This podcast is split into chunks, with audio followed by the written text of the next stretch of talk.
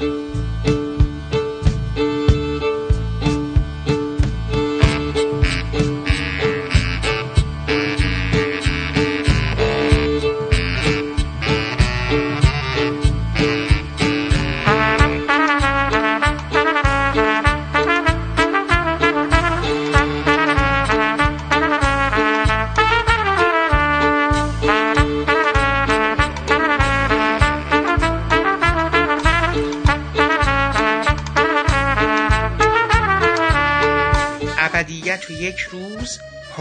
شماره 96 حقیقت و مرد دانا مجموعه پادکست های پیرامون 80 سالگی تولد بهرام بیزایی این برنامه بهرام بیزایی به روایت حمید امجد.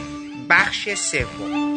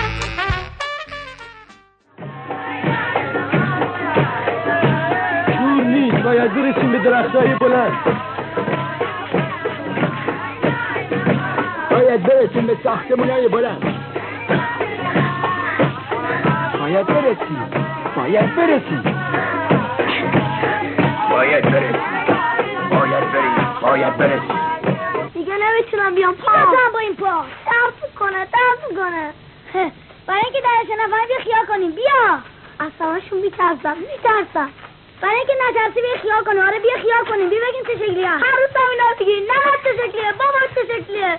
نه من اونا رو دیدم نه اونا من که اونا رو ندیدم. دور خوب تو نبودی می‌گفتی با قدش بلنده می‌گفتی زورش زیاده می‌گفتی چشم مادر سبزه آره آره برات گفتم که اونا چششون با دست سفید شده. لازی اونا منتظر منه آره یادم رو گفتی خونشون رو بگو. یادم خونشون رو بگی. اونجا به یه جای خوب میدن اگه گرسنته باید سب کنی تا برسی. اونجا زخممونو میبندن. بعد چیزی شاید باید خش کنه. شاید از خوشی بزن زیر گریه؟ لازی نگو طاقت گریه که ندارم تو ای مشکوی نقصی من که دیگه نمی‌تونم برگردم مغازه میدم میدم. هر روز هم اینا رو میگی. اگه نه تمام شیشاش میشه همه رو خورد می‌کنم. جای خونه من میشکنی هرچی بلدم میگم هرچی فوش بلدم میگم. رجی فوش نده فوشی نده. تمام از تمام لام از تمام شما روز ما رو سیاه کردین. دلم درد می‌کنه پام درد می‌کنه تمام زخمام درد می‌کنه. لام از تمام لام از تو. ننه من فوشیدی تو. آی. آه رو زخمای دیروزم نزد رو زخمای دیروزم نزد مواظب زخمام باش.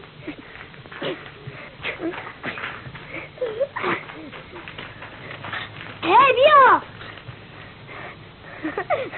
چرا داره چگونه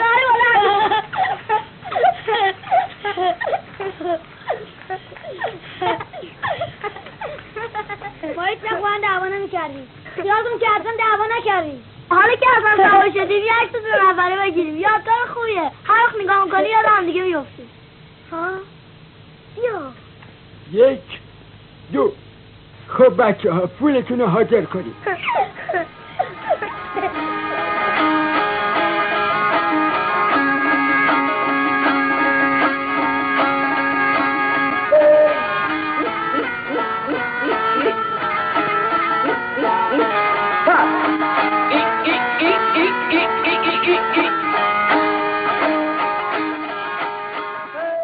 سلام. من حامد صرافی زاده هستم و خوشحالم که شما پادکست ابدیت و یک روز رو برای شنیدن انتخاب کردید. در این برنامه همچون دو برنامه گذشته و در ادامه مجموعه گفتگوهایی که برای شما درباره 80 سالگی تولد بهرام بیزایی هنرمند و پژوهشگر بزرگ و فرهیخته ایرانی تدارک دیده بودیم. شنونده صحبت‌های حمید امجد خواهیم بود. حمید امجد نمایشنامه نویس پژوهشگر، نویسنده، مترجم و کارگردان سینما و تئاتر. نزدیک به چهار دهه شاگرد، دوست و همراه بهرام بیزایی بوده. و این بار نیز همچون نوبت قبل برای ما درباره برخی از مزامین و مفاهیم مشترک بین آثار سینمایی و نمایشی این اندیشمند فرزانه صحبت کرده است.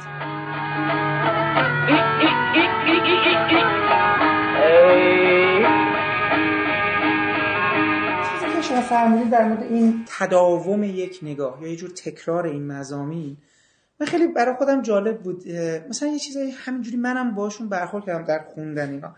به خصوص توی فیلم ها مثلا هی برای خودم سعی می‌کردم اینا رو شبیه یه جور سگانه هایی در نظر بگیرم.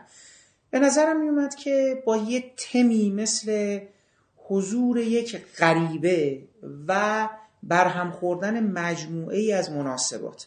این رو شما در چریکه تارا می‌بینید. در باشو غریبه کوچک می‌بینید. در رگبار در رگبار می‌بینید. اینا مثلا یه در یه واقع صورت- جورای تم سراسریه. پیش آه. از سگانه و ایناست.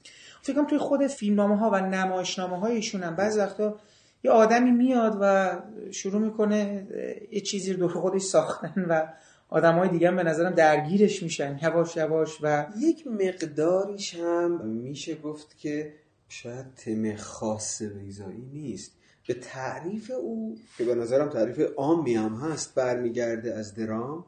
و اون تعریف اینه که خب اصلا درام حاصل تضاد و برخورده. یعنی اگر هیچ چیز تازه اتفاق نیفته هیچ برخوردی رخ نده محیط به هم نریزه و آدما خیلی طبیعی مثل سابق برن بیان و اتفاق نیفته که درامی نداریم. برای اینکه اتفاق بیفته بالاخره یا باید در درون چیزی رخ بده یا از بیرون چیزی وارد شه دیگه. یعنی یه جایی باید که اتفاقی بیفته. بنابراین شاید الزاما نفس اینکه یه کسی یه کاری می‌کنه و یک برخوردهایی پیش میاد ذاتی درامه. مخصوص بیزایی نیست. هر درامی اینطوره. اگر ما الان یه فیلمایی داریم یا یک تئاترایی که توش هیچ اتفاقی نمیفته آدم هستن میرن می... این همون دوره همیه است. ببین موضوع اینه که اصلا از هستی خودمون چه روایتی داریم؟ از وجود داشتنمون و از روابط اجتماعیمون چه تعریفی داریم؟ یه کسانی همینجوری به خودشون میگن روشنفکر. هم تو همونطور که دوره همیم روشنفکری کاری هم لازم نیست بکنیم. زحمت و اینا هم نداره. این روایتی که از خ... کسی از خودش داره که هیچ نقشی. رسالت احیانا حالا کلمه قلمبه ای ممکنه باشه. ولی به هر نقشی. تو قرار نیست نقشی ایفا بکنی برای جامعت یا برای خودت. و معنای قرار نیست به زندگی خودت ببخشی. یا معنایی برای محیطت ایجاد کنی. اصلا قرار نیست کاری کرده باشی. همینجوری. هم هم که هست خوبه. از تو دل این اون وقت این تلقی در میاد که یه فیلمایی داریم که توش هیچ اتفاقی نمیفته. آدم هستن. میرن میان دور همن. و وقتی بهشون میگی خب خب چی وقت حالا این فیلمه چرا توش اتفاقی نمیفته؟ میگن خب این باستاب زندگی مگه زندگیمون فرق داره؟ خب اشکال از زندگیته. چرا تو زندگیت هم هیچ اتفاقی نمیفته؟ اینکه یک زندگی لخت بی حادثه بی معنا سپری می‌کنیم خودش بخشی از مشکله. اینکه ضمنا فکر کنیم این زندگی غیر جذاب بی اتفاق بی رخ داد می‌تونه مرجعی باشه که اثر هنری تازه بشه تقلید از اون خیلی کسالت داره که چرا حداقل برای جبران این بی رخ داد بودن زندگی اقلا توی درامتون یه اتفاقی نمیفته این تعریف بله وجود داره و این این همون روشنفکری است که فکر می‌کنه کاری لازم نیست بکنه بله تو درامش هم اتفاق نه البته می‌خواستم اینو بگم. تو همین گفتم که غریبه میاد اصولا همیشه غریبه ای که میاد یه مرده. می‌دونی تو همه اینا؟ حتی تو باشو هم انگار باشو وقتی داره میاد قرار بوده جایگزین یه مرد دیگه ای باشه که باید اونجا باشه و نیست. این حتی توی قصه غریبه و مه هم ببینید میادش مردی که میاد یه جورایی رابطه مردها و مناسبات رعنا رو با چیز تعریف می‌کنه. تارا هم همین جوره. برای همین من احساس می‌کنم که اینا بعضی وقتا می‌تونن حتی به لحاظ فضا هم مثلا میگم می‌تونه یه دونه ستایی باشه که همشون داره در محیط روستا میگذره. از یه طرف دیگه اونجا هم وقتی آقای حکمتی میاد دوباره انگار قرار بوده که اون زن برای کسی دیگه ای باشه.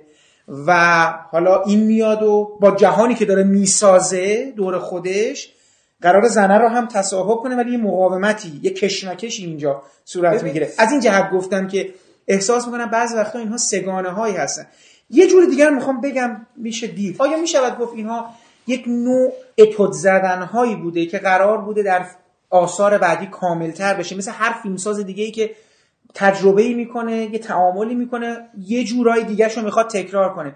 من یه مثالی که همیشه برای خودم خیلی جذابه نشانه های بسیار مشترکی رو بین کلاق و شاید وقتی دیگر می‌دیدم. به این مفهوم که آن چیزی که من در کلاق می‌بینم انگار یک جور برخورده آنتونیونیوار با مسئله هویت و گذشته و این چیزی که به تو چسبیده و حالا تو باهاش یه تعاملی داری. اونو اگه اونجوری خیلی هستی شناسانش رو ببینم تو شاید وقتی دیگر انگار یه برخورد هیچکاکی یعنی یه تعلیقی تو ماجرا میاد یه هیجان کشف راز.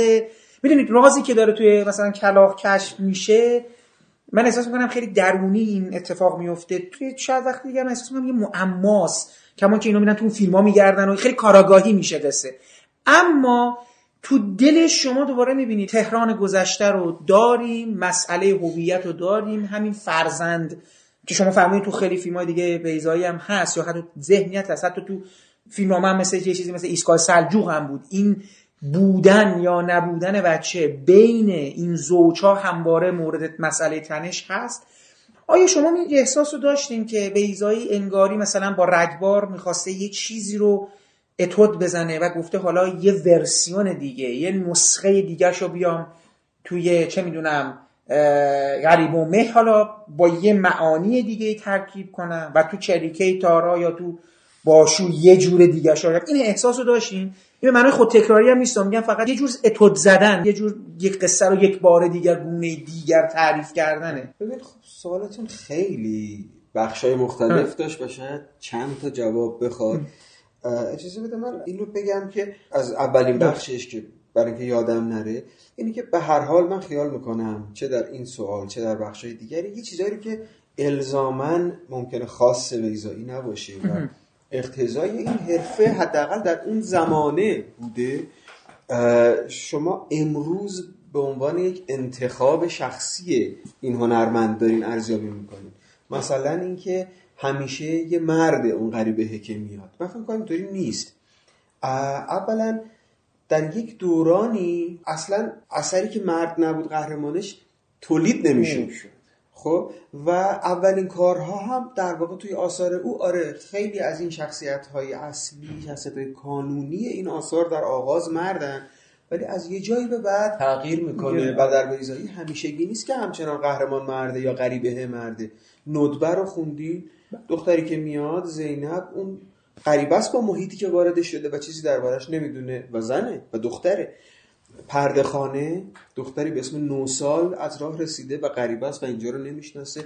همیشه لازم نیست که اون مرد باشه. موضوع اینه که خیلی اوقات این آثار اصلا چون قهرمانش مرد نبود امکان تولید پیدا نکرده. حالا ممکن تو آثار اولیه خیلی الزامی هم نداشته که این کار رو بکنه.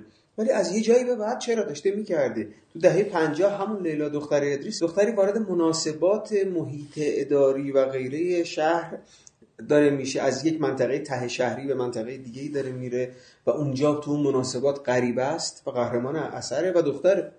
و شاید هم همین ها ضمنا از دلایلی که اون فیلم تولید نشه. باعث شد که تولید نشه. بنابراین نه همیشه مرد نیست. اونچه که تولید شد امکان ساخت پیدا کرد تصادفا.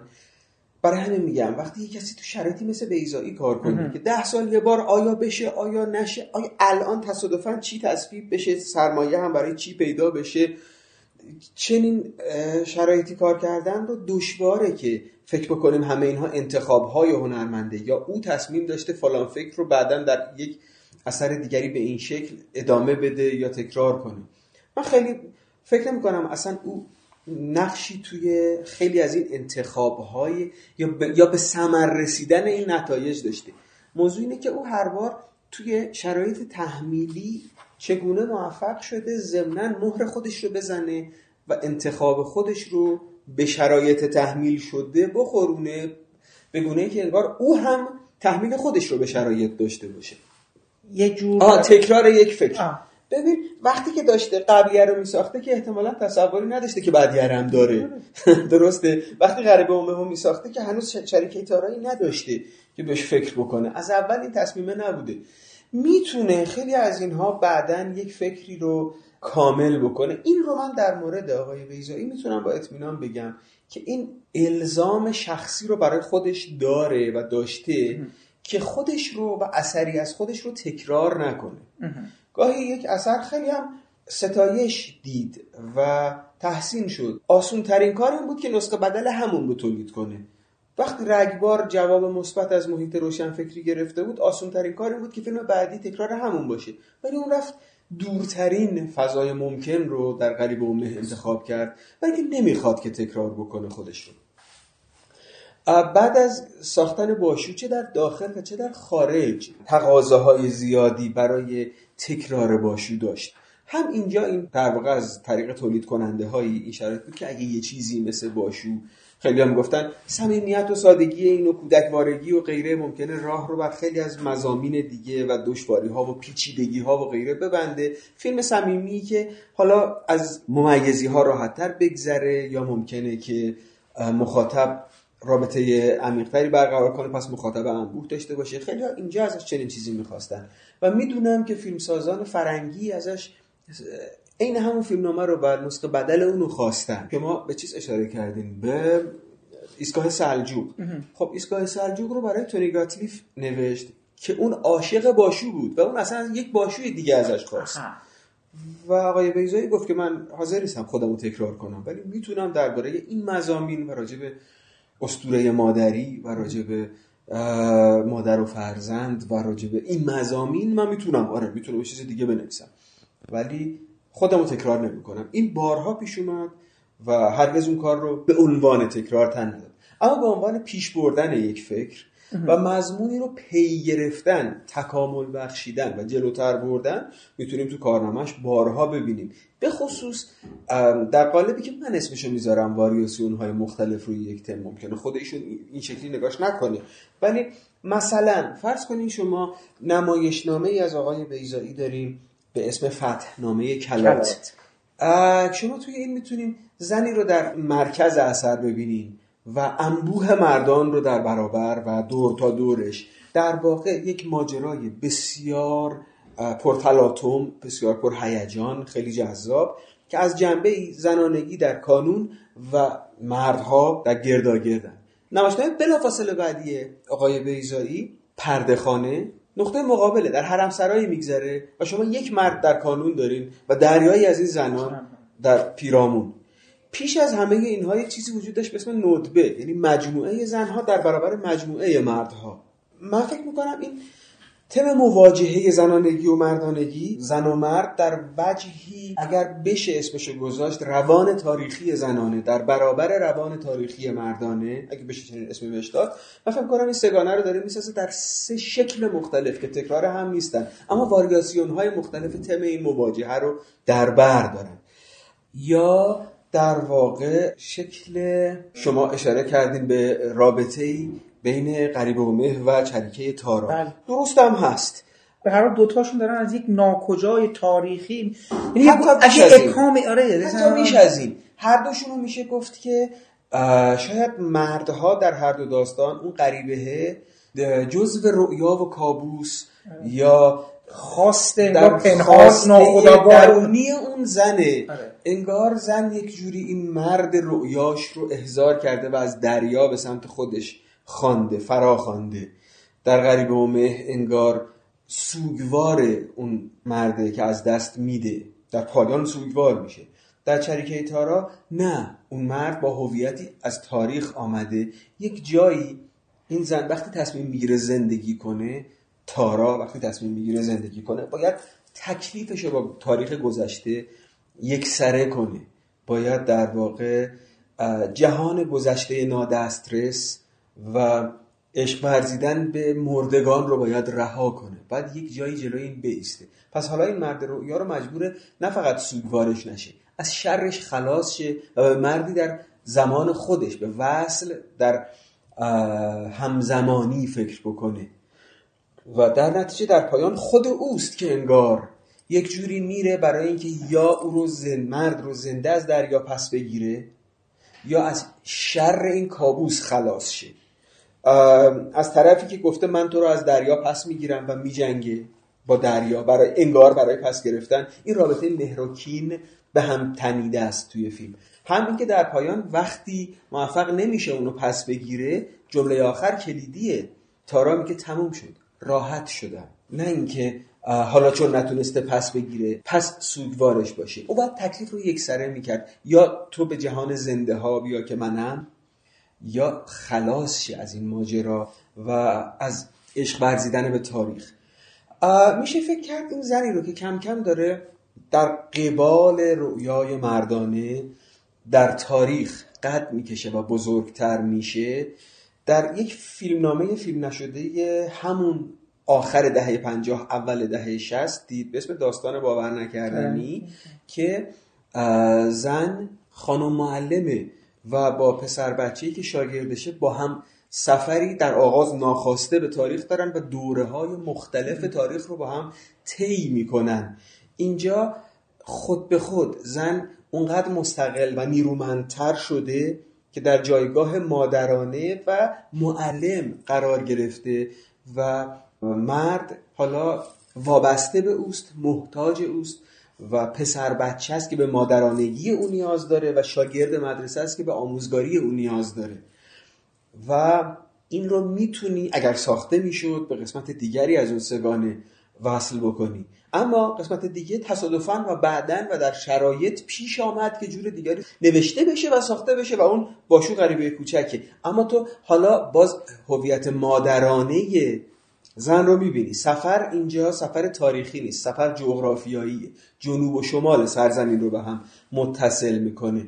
اما رابطه زن و مرد رو و اینکه باز تو می‌تونی تعبیر کنی شاید همه این داستان رؤیای زنه که غریبه ای رو احضار کرده بتونی دنبال بکنی و می‌تونی آره خیلی از جنبه های در واقع موتیف های مختلف اون دو فیلم قبلی رو به این هم تسری بدی و تو این جستجو بکنی و جواب میده. نکته شاید خاص و منحصر به فرد در کارنامه آقای بیزایی این چند وجهی بودنه تا حدی که برای این گونه بررسی های تطبیقی جواب میده. حالا میری از یک زاویه دیگه بررسی تطبیقی دیگری می‌کنی و مثلا با غریبه کوچک رو ادامه بر سفر بله. میسنجی می‌بینی اونجا هم جواب میده. اون وقت شاید روشنتر بشه. خصلت منظوموار کارنامه ای با این تعداد اثر بالای صد اثر که انگار زنجیروار مرتبطن و شبکهوار از جنبه های گوناگون دارن در همدیگه گسترش و ادامه پیدا می‌کنن. همین رابطه زن و مرد و تاریخ رو از جنبه دیگری یه جایی من نوشتم منتشرم شده میشه اینطوری قیاس کرد که از یک جنبه آثاری از پایان دهه چهل آقای بیزایی داره درباره جنون تاریخ درباره تاریخ زدگی تو سرزمینی که همش مرض تاریخ داریم. همش ما باید به 2500 سال پیش وصف شیم. بعد جشنهای چی چیه؟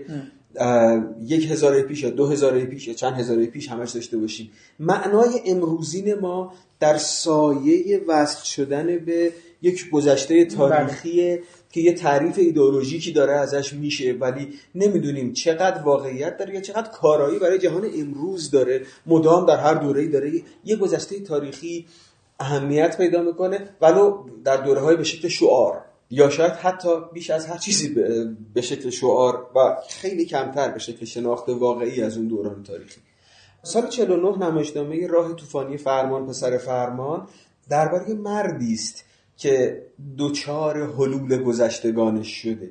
نمایشنامه اصلا و به آشکارا به خاطر اسمش حتی ما رو راهنمایی می‌کنه که فرمان می‌تونه یک جور فرمان روا باشه و فرمان پسر فرمان اصلا شاهه که در واقع داره از میراث شاهنشاهیش حرف می‌زنه. یادمون باشه در 49 آستانه جشن 2500 سال است که این نمایشنامه نوشته شده.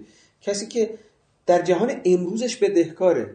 یا عالم طلبکارای هر روز در خونهشن و اون جوابی برای امروزش نداره. اما همش زیرزمین خونه قدیمی کهنش رو میکاوه. چون یک چیزهای کهنه اونجا هست که می‌تونه گنجی محسوب شه. ولی این نمی‌دونه اینا به چه درد امروز می‌خورن. اون چیزهای کهنی که تو زیرزمین او هست بله قدر و قیمت و هویت و شجر نامه و غیره است. اما چطوری می‌تونه بدهی امروز تو رو صاف کنه؟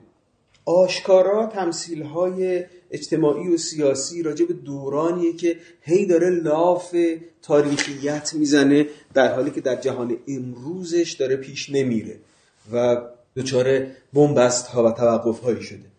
اونجا هم وقتی که فرمان شجر نامه ها و این چیزهای پدری رو میسوزونه و از شرشون خلاص میشه میگه تموم شد راحت شدم.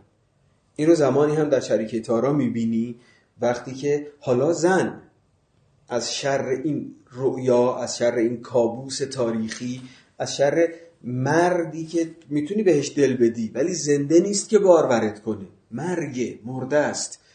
و فقط یک عالم افتخارات تاریخیه.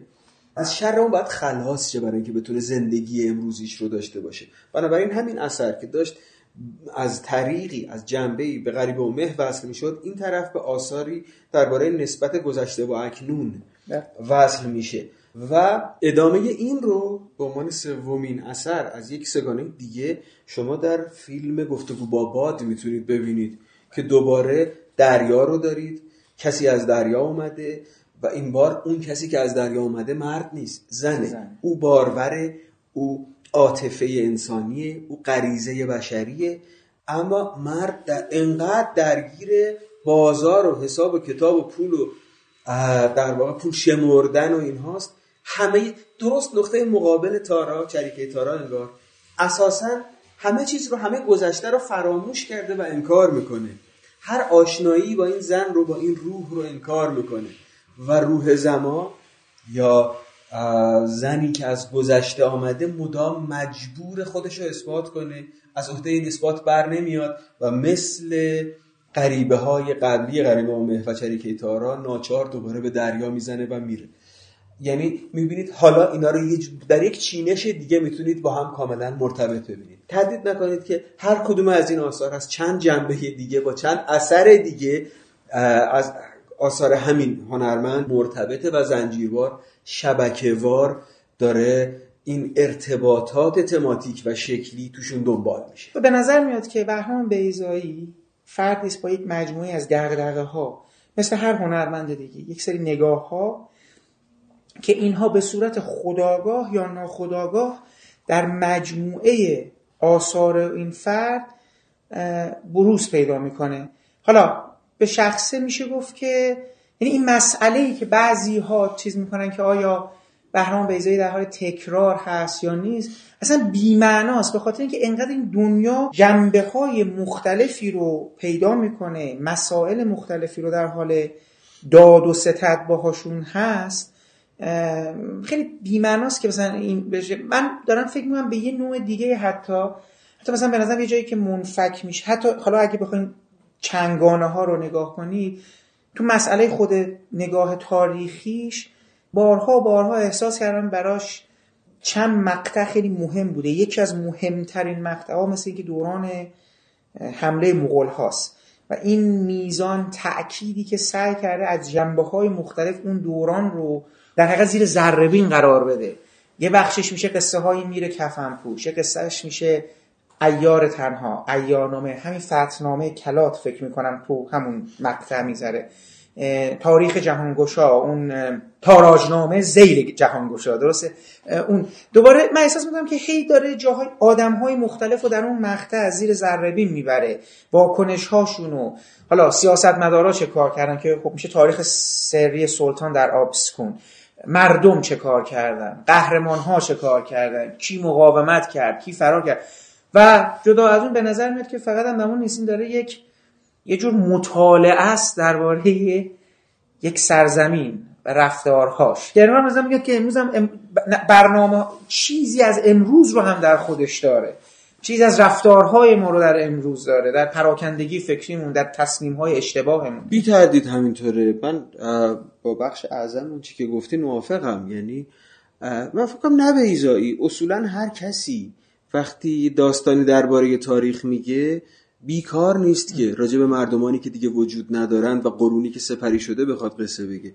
شک نکنید که اگر کسی قصه ای از تاریخ میگه راجع به امروز داره حرف می‌زنه یا برای امروز. اما اینکه چرا مثلا این تعداد اثر به دوره مغول برمیگرده دلایل بیرونی هم داره. مثلا اینکه سایر مهاجمانی که به اینجا حمله کردن بعدشون مدافع دارن و الان یه چیزایی با هم قاطی میشه. یعنی تو الان راجع به حمله عرب حرف بزنی ممکنه تصور بشه که داری راجع به اسلام حرف می‌زنی. ولی اینکه تو داری راجع به یک جنگ حرف می‌زنی نه راجع به یک دین. و راجع به یک قوم حرف می‌زنی نه راجع به اعتقادشون اما می‌تونه بد تعبیر شه و می‌تونه معنای ناخواسته یا چیزهای دیگه ایجاد بکنه و موانع ایجاد بکنه. یا مثلا درباره یونانیان که به اینجا حمله کردن انقدر از نظر تاریخی دورن و ردی به جا نذاشتن. و خب مگر این نیست که اگر به تاریخ می‌پردازیم برای تاثیرش در امروزه آخه مثلا در امروزمون ما چه ردی از یونانیان باقی داریم؟ با این همه حتی در داستان باور نکردنی حتی به ستیز با یونانیان هم جنگ های با اونها هم اشاره شده و هست اصلا یک صحنه های مغول ها ضمنا این ویژگی رو دارن که به یک معنا اون مغول های اون روزگار امروز مدافعی ندارن و امروز نماینده در جهان حاضر ندارن و سوء تفاهمی ظاهرا برانگیخته نمیشه. راجع به اینکه حمله اونها احتمالا حمله قابل دفاعی نبوده یا قابل ستایش نبوده و اینا همه گویا توافق دارن. پس میشه اونها رو حالا به عنوان هجوم به عنوان دشمن به عنوان نمادی از مرگ یا تباهی تصویر کرد. این هم هست که نه در کارنامه این یا آن فیلمساز یا قصه گو. اساسا همه قصه های جهان تهش درباره هستی و نیستی است و صورتهای هر کدام اینها. توی بعضی از این آثار مثلا در ایار تنها مغل تا لحظات پایانی فیلمنامه اصلا دیده نمیشه اصلا نیست. و در لحظه پایانی انگار از یک سراب دور محو نوازه کم کم ما چهره های متحیری رو توشون تشخیص میدیم و کم کم به صورت یک گروه آدم در میاد در طول فیلم اینا واقعا چیزی بیش از یک قوم یا یک مهاجم که بخوای اسمشو بذاری مغول یا هر قوم دیگه هستن. اونها تباهی هن. اون مرگه که داره سایه به سایه میاد توی اون فیلم دنبال شخصیت های اصلی. قصه اون فیلم به نظرم حمله مغول نیست. اون فیلم به نظر من درباره چیزیه که همین امروز هم وجود داره خیلی هم حاد و شدید وجود داره. اگر مغول رو که اونجا همش حرفشه و سایشه و خودش تا اون آخرات دیده نمیشه چیزی فراتر و تمثیلی تصور بکنیم با توجه به اونچه که توی فیلم نامه رخ میده به نظر می‌رسه اون تمثیلی از مرگ یا تمثیلی از تباهی در مفهوم عامش فراتر از مرگ که می‌تونیم مثلا این تباهی رو تصویر بکنیم تفسیر هم بکنیم به فساد یا به ابتزال یا به حقارت یا هر اسمی که بخوایم برای اینکه قصه درباره اینه که ما در قبال این تباهی در قبال این ابتزال چه کار می‌کنیم. یادتون هست توی فیلمنامه ایار تنها مدام مردمان در قبال اون مردم خود ما تحلیل میشن که آیا جلوی این ابتزال میستن یا میگن که ببین حالا که همه تن دادن ما هم تن بدیم. یا خودشون رو با انواع تفسیرها میفریبن. یا میگن ما حتما یه کار بدی کردیم این عذاب الهیه. ما باید خودمون رو مجازات کنیم. در حالی که مغول داره میاد اینا خودشونو شکنجه میدن یا شلاق می‌زنن این حتی تو قصه های میره کفن پوشن یکی از یکی از اون س... یکی از منزل ها که اون کاملا شروع می‌کنن خودشون رو داغون می‌کنن و خب فکر کنم اون کاملا ما به های ایدئولوژیک معاصر داره بله. در گروه های سیاسی متأخر بله. و فکر می‌کنم هر کدوم از اونها رو تو دنیای امروز می‌تونیم ببینیم. به هر حال ایار تنها فکر کنم حتی راجب صرفا راجب مهاجم نیست چون هجوم رو تا اون آخرا نمی‌بینیم. راجب اینه که ما در قبال تباهی چه می‌کنیم؟ اگه یادتون باشه توی ایار تنها حتی ایرانی های خودشون شکل مغول در میارن برای قارت کردن همدیگه. این در واقع راجب ماست نه راجب مغول. این فیلمنامه درباره اینکه ما چطور با تباهی مواجه میشیم یا اصلا چطور بخشی از اونیم و داستان اینه در پایان اگه یادتون بیاد صحنه آخر ایار بالاخره بعد از اینکه تمام فیلم فرار کرده از مواجهه با مغول با تباهی یا با هر اسمی که داره یه جایی میسته و میگه بالاخره یکی باید بیسته. با شمشیرش روی زمین یک خط می‌کشه به عنوان مرز بین خودش و اون تباهی مرزی بین خودش و اون ابتزال و اینجا تصمیم گرفته به مواجهه در این لحظه پایانی. سر گرفته. ما حتی عملا نتیجه این مواجهه رو نمی‌بینیم. داستان درباره اینه که آیا کسی به ایستادن در برابر تباهی می‌رسه یا نه. درباره فرایند رسیدن به اینه. می‌تونست راجع مغول یا هر قوم دیگری باشه. هر کدوم از اینها عملا مغول رو به عنوان نمونه و نمادی که همه توافق دارن که نیروی منفی است میشه مثل مرگ مثل تباهی مثل هرچی ارزیابیش کرد. و کسانی با معنیهای دیگه سوء تفاهم ازش نمی‌سازن بهش پرداخته. در این حال که او ضمنا راجع به مثلا یورش تازیان هم مرگ از گرد رو داره راجع به اون در شب هزار و یکم داره و راجبشون در داستان باور نکردنی و آثار دیگه ای هم اشاراتی داره. ولی خب می‌بینیم که اونها اغلب یا ساخته نشدن یا نمایش داده نشد. حالا جالبه. توی مجموعه آثار آقای بیزایی بعضی وقتا یه سری آثارم من دیدم که به صورت خیلی خاص و یگانه می ایستن انگار بی ارتباط با تمام این جهانی که ما از بیزایی دارش در صحبت کردیم. این چند تایی که مثلا تو ذهنم میاد یکیش زمینه. احساس می‌کردم توی زمین که فکر می‌کنم بر اساس قصه ای از یعنی ما من بعد از انقلاب یک فیلمی دیدم به اسم تا غروب مال آقای جعفر والی. بر اساس قصه از تولستوی. یک مرد چقدر زمین را دوست دارد؟ چقدر زمین احتیاج داره احتیاج داره حالا اونجا دوست احتیاج داره بعدا که فیلمنامه زمین رو خوندم حالا مثل قضیه دوباره اتوبوس من نمی‌دونم اصلا دوباره چی شده اون زمان چی اصلا مال کی بوده نه احساس کردم که خب خیلی شباهت داره ولی خط زدم که این باید اوریجینال تر باشه. یعنی اصلا خط یکی از به نظرم زمین یکی از تلخترین و چیزی از اون اگزیستانسیالیستی ترین کارهای بیزایی با خیلی مادیتش و این دلبستگی آدماش با همون زمینه فیلمنامه رو هم خیلی سنگین و سخت و تلخ کرده بود. این مثلا زمین به عنوان یک برای من یکی از تلخ ترین ها بعد در یه سوی دیگه یه چیزی مثل فیلم در فیلم.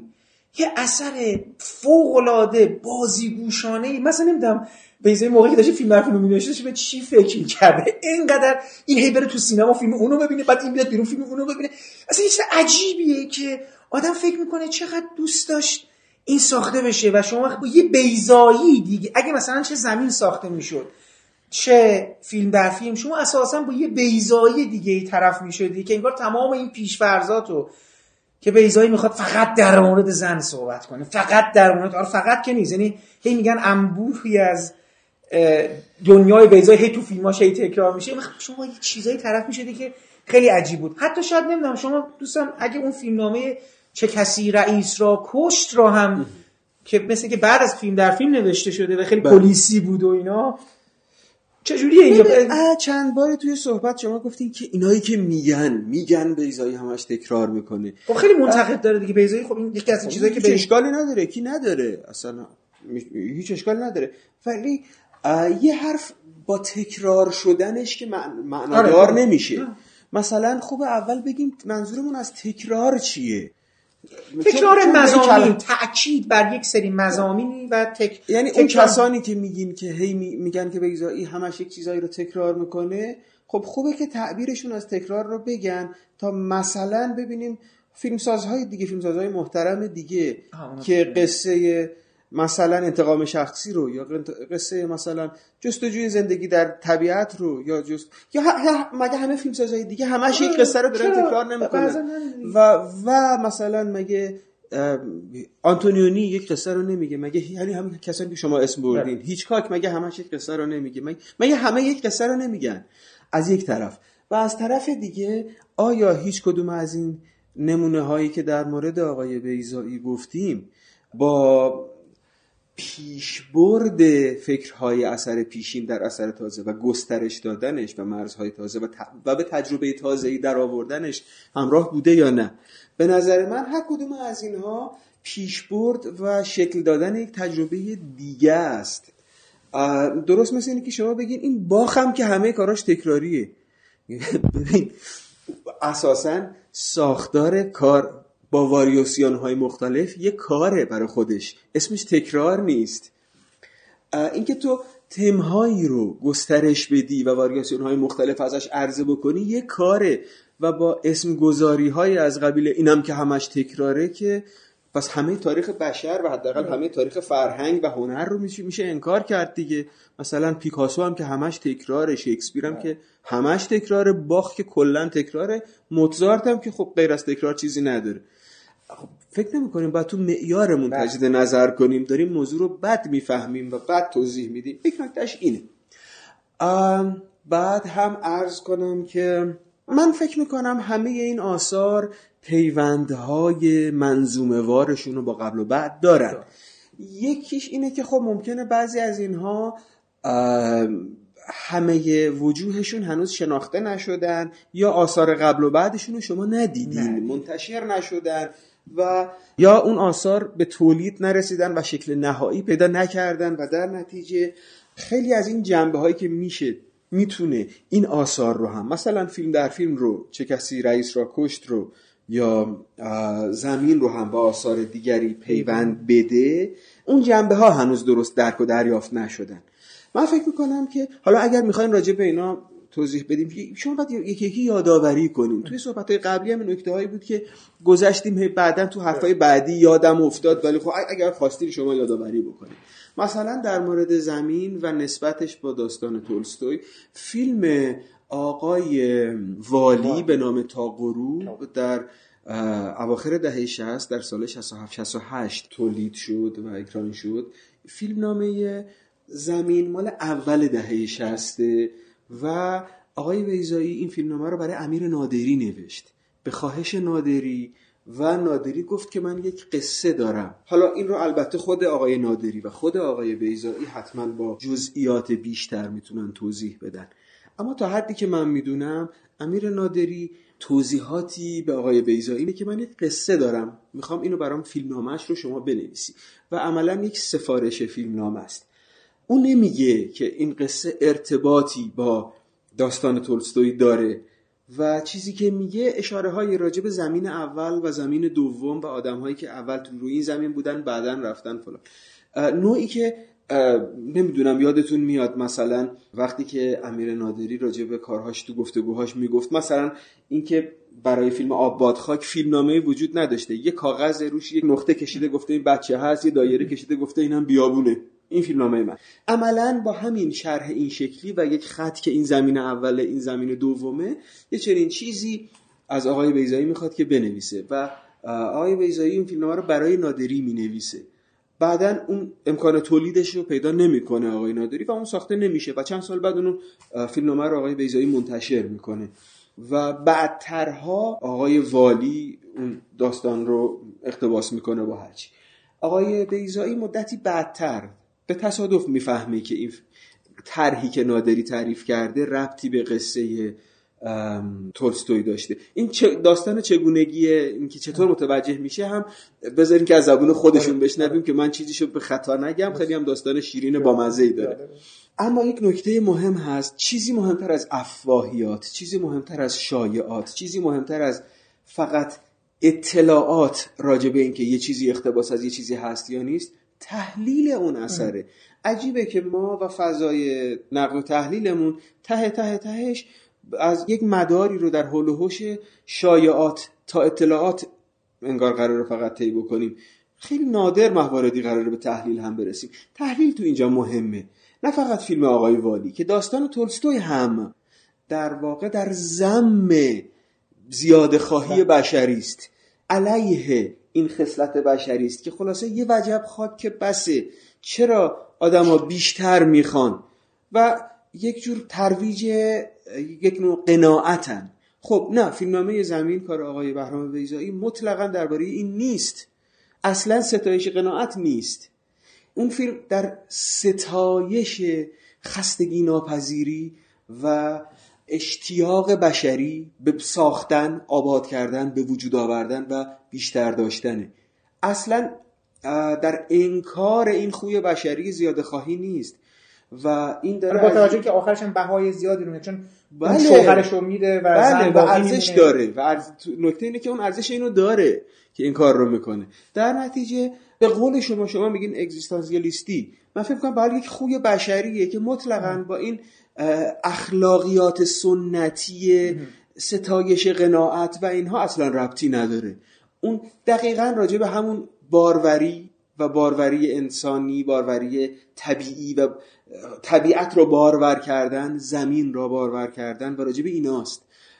اون اثر اصلا در ستایش نیروی محدودیت ناپذیر بشر به باروری است و اشتیاق بشر به باروری است. اثر اصلا موضع تولستوی رو نه داره نه تایید می‌کنه نه نه ربطی به اون یکی داره.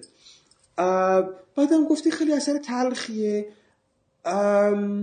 شاید کمی به حال و هوای موقعی که اونو خوندینم برمیگرده. چون که من فکر کنم خیلی آثار دیگه آقای بیزایی هم هست که تهش به همین تلخی یا از این تلختره. ولی این به نظرم به خصوص در شروع خیلی شیرینه. آره، یادتون هست اولین برخوردهای اون زوجی که بعد از سالها برگشتن به خونه ای که قبلا مال اینها بوده و صاحب خونه جدید که مونده اینا اینجا چی می‌خوان؟ و هی زنش رو صدا می‌کنه و هی می‌خواد سگ بیاره و یه چیزی که این مزاحما کیان تو این خونه. به نظرم خیلی کمیکه حتی شروع اون فیلم نامه یک چیز دیگه توش هست که کاری که فیلمنامه با آینهای جفتیابی می‌کنه کاری که با فرهنگ مردم می‌کنه. برای من یکی از جذابترین تجارب آقای بیزایی با فرهنگ عامه با فرهنگ آمیانه با گویش مردم با زبون عامه با تیپ شناسی شخصیت های روستایی که توی کارهای آقای بیزایی گاهی شگفتآور همزمان یک جور به قول شما متایبه یک جور نگاه تنظامیز بهشون هست به زیرکی هاشون به هوشمندی هاشون به خطاهاشون و به خصلت های کمتر سفته شده و شهری شده بیشتر با خوی طبیعی و غریزیشون که خیلی هم تلخی رو داره و هم شیرینی رو هم کمیکه و مثلا توی همین اثر یا توی خاطرات هنرپیشه نقش دوم. به شکلی توی روستایی های فیلم باشو می می‌تونین ببینینشون. و سفر بشن ها می‌خواستم اینو بگم. مثلا همین تجربه با زبان عامه با فرهنگ عامه با آینهای جفتیابی با آزمونهای همسریابی و مجموعه آین های در واقع خورده فرهنگ های مختلفی که به تنه اصلی و بزرگ فرهنگ ستایش باروری وصل میشن آثار متعددی رو تو کارنامه آقای بیزایی می‌سازه. یکیش سفر به شبه که در همون دهه 60 تولید شده و یکیش زمینه و در واقع آثار متعدد دیگری هم هستن که به عنوان بخشی از یک اثر زیر مجموعه اثر این خلقیات این آین ها به کار گرفته شدن. یعنی اینکه زمین هم به واسطه این جنبه ها کاملا مرتبط به منظومه آثار آقای بیزایی نوع نگاهش ستایشش از فرهنگ باروری آشناییش با فرهنگ عامه زبون عامه و سلسله آینهای آمیانه مردمی که اغلب مرتبطن با مفاهیم سور و سوگ توی اشکال مقدس پیشین و آین هایی که تو هر دوره به رنگی در اومدن اما ریشه هاشون توی پیش از ادیان و پیش از ادوار تاریخی توی فرهنگ باروری و در واقع ستایش باروری است. اینا اونجا به هم مرتبط میشن. توی فیلم در فیلم اصلا این ایده که ما از چیزی که تا اینجا می‌دیدیم از پرده میایم بیرون و می‌بینیم که تا اینجا همش یک فیلم بود و یک کسانی رو می‌بینیم که دارن اونو تماشا می‌کنن. بعد متوجه میشیم خود اینا یک فیلمن و هی بارها و بارها روایت در روایت جا با هم عوض می‌کنن. اساسا توی سلسله ای از کارهای آقای بیزایی اتفاق افتاده و میفته از یکی از ماندگارترین تمهای بیزایی اشکال مختلف روایت در روایت نمایش در نمایش بازی در بازی فیلم در فیلم و رؤیا در رؤیا. یعنی آدم هایی که تا اینجا انگار همه رو همه اون چه که تا اینجا دیدی رؤیای این بوده. بعد می‌فهمی خود این هم که داشته این رؤیا رو می‌دیده رویای اون یکیه. و بعد می‌فهمی اون رویای اون یکیه یا به قول مسافران ما همه رویای همین. و این که ما از قاب یک روایت میایم پس می‌کشیم. و این عادت دیدن درون چهارچوب روایت رو میشکنه. از طریق دیدن قاب. و گذر از این چهارچوب رسیدن به روایت بعدی لایه سطح روایی دیگه.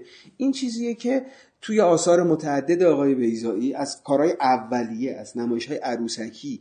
سینمایش عروسکی همینه. شخصیت ها شخصیت های نمایش خیمه شبازی هن اما از چارچوبشون میان بیرون و به مرشد عروسک گردان که داره اینا رو میگردونه اعتراض می‌کنن و ما از چارچوب یک روایت خارج میشیم بیرون اون چارچوب رو و روایت بزرگتر رو می‌بینیم. این این در واقع شکستن چارچوب روایت یکی از تمهای اساسی آقای بیزاییه که تو کارنامهش مدام به اشکال مختلف انجام داده و هنوز تا آخرین آثاری که تا امروز هنوز تولید شده و داره میشه در کارنامه ایشون این ویژگی در حال تکراره. یعنی مثلا حدود 60 سال با این تم داره کار می‌کنه و اصلا منحصر به فیلم در فیلم نیست. اونجا شما در این شکل سینمایی رو می‌بینین که همون رو وقت در وقتی همه خوابی مدام یه قصه ای رو می‌بینین که میان بیرون می‌بینین تا اینجا فیلم بود. و به اشکال مختلف. و در واقع این ویژگی مهمی تو کارنامه آقای ویزاییه در توضیح این مفهوم مدرن که آنچه حقیقت میپنداری صرفا روایتی درباره حقیقت است. این کلید مهمی برای گذر از تفکر استورهوار. تفکر استورهوار هر روایتی رو عین حقیقت میپنداره. در واقع مواجهه با این نگاه استورهوار به عبارتی نوپردازی این و مدرن کردنش اینطوریه که مدام یادآوری کنی ببین تا اینجا توی روایت بودی. حالا بیا بیرون. از بیرون بهش نگاه کنی یه موضوع دیگه است. حالا دیگه حقیقت نمی‌بینی. حالا یه روایت می‌بینی. اینکه هر آنچه عرضه می‌کنیم و دریافت می‌کنیم خود حقیقت نیست. روایت هایی درباره حقیقت است. تم یا یکی از تمهای مرکزی و همیشگی کارنامه آقای بیزایی بوده و نه تو اون اثر نه, هیچ نه توی هیچ اثر دیگهش منحصر نیست. دیگه چه کسی رئیس را کشت؟ شاید به یک جور قالب کامیک استریپ حتی بیشتر مرتبطه تا قالب پلیسی و یک ضمنا مزحکه داستان جنایی معماییه. شاید به مزحک قلمی به کامیک استریپ به, به انیمیشن نزدیک تر باشه. در این حال که داستان جنایی معمایی خودش رو داره و در این حال خب می‌دونین این قرار بود مدتی این فیلم ساخته بشه. یک مثال کوچیک براتون می‌زنم که شاید روشن کنه چقدر همین قصه که ممکنه به نظر بیاد از یک سنت مثلا فرنگی مثل کامیک استریپ های فرنگی بیاد. بگیم از نظر سر و ظاهر هنوز ساخته که نشده. از, از قصه کلی از طرح کلی ممکنه فکر بکنین از نظر ساختار چیزی شبیه مثلا فیلمی که اون زمان بر اساس کامیک استریپ ها وارد سینما به صورت فیلم زنده شده بود دیک تریسی. ممکنه به نظر بیاد داره اتفاق میفته. ولی کاملا بنیاد ایرانی ریشه ها و فرهنگ ایرانی توش عمل می‌کرد. در این حال یک کمدی بود. کاملا یک قصه کمیک داشت. و در این حال مثلا اون مثال کوچکی که می‌خواستم بگم اینه یک جایی از فیلم اصلا یک سیرک وجود داشت و در واقع یوز پلنگی که یک شعبده باز مهم توی این داستان هست. نقشه یکی از نقشه مهم این داستان که یوز پلنگی رو به حمله وامی داشت و بعد در هوا اونو به چیز دیگری تبدیل می‌کرد و غیره. و داشتن برای تولید فیلم زمانی که داشت قرار بود ساخته بشه و داشت راه میافتاد تدارک می‌شد به فکر ساختن حالا یک چیزی به عنوان یوز پلنگ بودن نمونه هایی بسازن آیا موجودی که می‌تونه حرکت بکنه با چی بسازن اون موقع امکانات رایانه ای مثل امروز وجود نداشت. داشتن فکر کردن یک چیز مادی عینی عروسک این چنینی که بشه تو تصویر واقعا نمودش کرد. و پیشنهاد بهشون شد که خیلی راحتتر و سریعتر می‌تونن نمونه هم مثلا می‌تونن دارن براشون هم بیارن. خیلی راحت براشون یک شیر پیشنهاد کردن. شیر میاریم مثلا بهتر از یوز پلنگ. بهتر از یوز پلنگ معنی نداره که. و بهتر از و بهتر یا بدتر معنی نداره. هر کدوم از اینها با چه معنایی داره به کار میره؟ شیر در فرهنگ ایرانی یک معنای دیگه داره و اون یوز پلنگ سیاه یک معنای دیگه. به شدت مخالف بود آقای ویزایی و هی سعی می‌کرد که توضیح بده که من شیر نمی‌خوام. برای این کار یوز پلنگ می‌خوام. و اینو انگار اون همکاران متوجه نمی‌شدن و اصرار می‌کردن که خب شیر داری شیر که داریم شیر بهتره. یا شیر جذابتره یا تصویری تره یا, یا هر چیز دیگه. منتها نکته اینه که یک کسی از خواستگاه های فرهنگی خودش داره میاد و این خواستگاه ها رو در روایت های مختلف اگر بنا بود توضیح بده و پانویس بده بنا به هزاران منبع در پانویس انتخاب شده که چرا این تصویر الان یوز پلنگه یا چیه یا چیه. و منتقد ما بدون کمترین توجهی علاقه ای اعتنایی به همه این نشانه ها و علائم و پانویس ها و منابع و مراجع کلا خیال خودش می‌خواد راحت کنه که بگه اینام که همش تکراره. اما من فکر می‌کنم یه ذره کمکاری ماست. تکراری ترین چیز خود این جمله های تکراری ما و منتقدامونه. که همش داریم همینا رو تکرار می‌کنیم و جلوتر نمیریم. همون بازی های اصل و بدله. این روشنفکری بدلیه. پی اصلش نمیگردیم. پی ریشش انگار داریم نمیگردیم. خب دیگه شما چی رو مثال زدین؟ نه من داشتم همین یه چیزا گفتم که چند تا از این آثار آقای بیضایی به نظر میاد اگر من فکر کنم همه هم دوباره همه مرتبط میشن. وقتی که آثار قبلی رو بخونی بعدی رو بخونی شاید شما... حتی حتی همین زمینه که گفتیم کاملا تو اون فضا بستر حتی به لحاظ من داشتم فکر می‌کردم یه بخشایی از انتهای زمین شبیه یه بخشایی از میانه های غریبومه هم هست چون آیت در بله. میان یک سری آزمون قرار می‌گیره و اون افرادی که توی آزمون های پذیرش بله میشینن بله. که قضاوتش بکنن توانمندی بله. و بله. استعدادش رو این ورم اون گروهی که به نظر میاد ترکمن که من یادم اونجوری که توصیف کرده اون جاهای دیگه میاد و یک بلوچ هم توشون آره آره جاهای آره. خیلی کلیش مختلف آره و میشینن و مسابقه این افراد رو می‌بینن که بعد آره برای که اونا قرار زمین کار کنن. آره. مال فرهنگی هن که آدماش پشت میز نشین و حقوق بگیر و اداری نیستن. جهانی که تا باید بتونی زمین رو بارور کنی تا بتونی زندگی کنی. پس آینهای جفتیابی آینهای اثبات نیرومندیه. اگه یادتون باشه هم مردها و هم زنها اونجا بله. مسابقه هایی میدن که نیروشون رو اثبات کنن برای اینکه بعد نیرو داشته باشی تا بتونی این زمین رو بارور کنی. راجب جهانیه که بدون اون نیروه اصلا نمیشه کاری از پیش برد. خب منتقد ما ممکن اینا رو نشناسه. منتقد ما تو اون جهان زندگی نمی‌کنه منتقد ما اداریه. و در نتیجه لابد خواهد گفت که ایزایی هم همش باز این آین هاشو می‌خواد تکرار کنه. یه چیز دیگه یادم رفت بگم. شما نمی‌دونم طربنامه رو دیدین یا من ندیدم. من نخوندم ندیدم. خب. چجوری ببینم؟ یعنی آمریکا نرفتم آها خب اجرا شد. به زودی حالا آره، فیلمش به هر حال ضبط شده و تدوینش در حال انجامه و به زودی 8 ساعت دیگه نه؟ بیش از 8 ساعته بله. پس طربنامه حتی از پر... چون بیشترین نمایش طربنامه پرده خانه طول نرقت حجیم ترین چیزی بود که این از اون دیگه این از اون بیشتره بله. و فیلمش رو به زودی به هر حال فکر می‌کنم خواهید دید یا متنش به زودی منتشر خواهد شد. اما نکته اینه وقتی طربنامه بیاد و البته شما هنوز احتمالا چیزا هم نخوندید. چه کسی رئیس را کشت؟ نه اون وقت من خیلی وقتی این دوتا رو کنار هم بخونین می‌بینین که این دوتا چقدر با هم مرتبطن. و می‌بینین که این آدم ها این قهرمانان منفی چند چهره توی این آثار و اینکه کسی به چیز دیگه ای تبدیل میشه و این تصویر عام از شهر از جامعه و چند چهرگی توش چقدر شبیه همه. اون چیزی که صورت مزحکش میشه طربنامه صورت اجتماعی تلخش میشه سکوشی و صورت سینمایی کامیک استریپ شدهش میشه چه کسی رئیس را کشی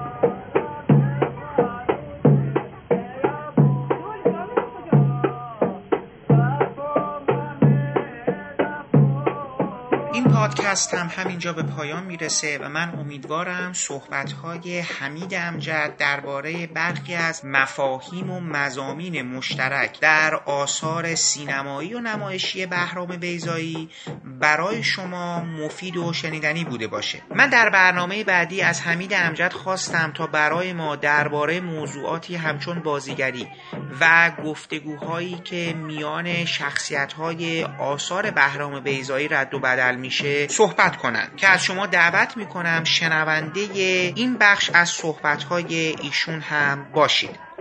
پیش از خدافزی باید از زحمات آقای محمد شکیبا که تدوین این پادکست رو به عهده داشتند تشکر کنم و برای رعایت نصف نیمه حق معلف از قطعات موسیقی که از اونها در این پادکست استفاده کردیم نام ببرم. موسیقی عنوانبندی با نام رقص گدایی از ساخته های گروه کلزماتیکس هست و برگرفته شده از آلبوم موسیقی جنزده. باقی قطعات عبارتند از بخشهایی از گفتگوهای فیلم سفر نوشته بهرام بیزایی و با اجرای سیروس حسنپور و عباس دسترنج و موسیقی استفاده شده در این فیلم و من برای پایان این پادکست هم بخشهایی از موسیقی متن فیلم راشامون ساخته فومی و هایاساکا رو انتخاب کردم امیدوارم از شنیدنش لذت ببرید. تا برنامه بعدی و شنیدن ادامه گفتگوی حمید امجد درباره 80 سالگی تولد بهرام بیزایی خدا حافظ و با هم گوش می‌کنیم به بخشهایی از موسیقی متن فیلم راشامون ساخته فومیو هایاساکا.